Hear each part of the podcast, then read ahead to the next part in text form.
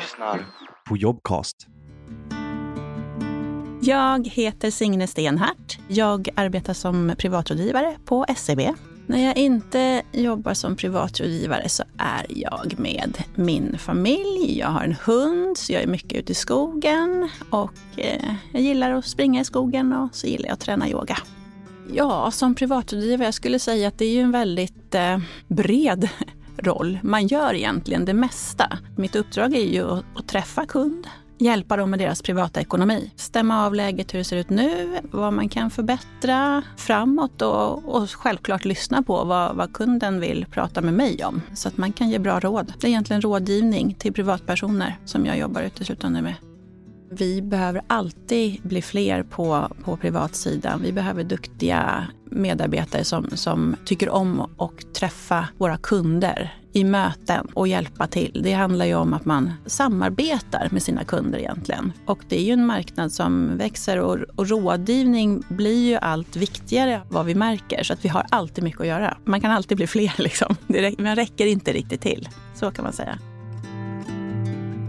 Fyra räknesätten kan ju vara bra, att man kan räkna. Liksom så. Sen är det bra om man eh, kan formulera sig i, eh, i skrift. För vi skickar ju mycket e-post, Kommunicera mycket med kunder liksom i, i, skriven text. God lyssnare och lyssna på, kunna lyssna på eh, människor och försöka tyda vad det är de vill.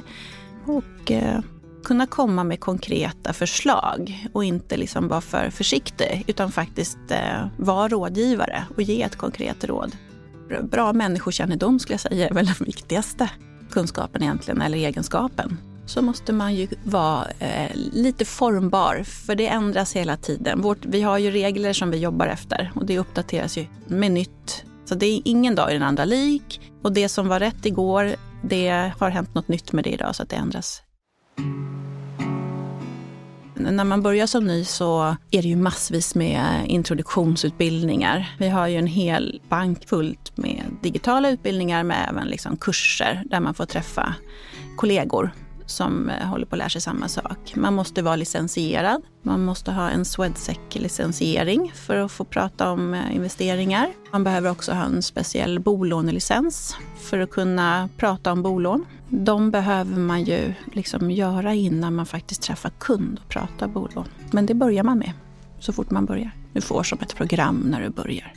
Nej, men om man vill ha ett arbete med mycket socialt, mycket träffa personer, ge råd, många bollar i luften fast på ett bra sätt, styra mycket över sin egen arbetstid men inom vissa ramar, så tycker jag att det, privatrådgivare är ett fantastiskt stimulerande jobb. Man fortbildar sig hela tiden, du får lära nya saker och det underhålls ju genom att man liksom hela tiden får de här, det här behöver du, den här utbildningen behöver du göra nu och, och så vidare. Så att man blir aldrig riktigt klar.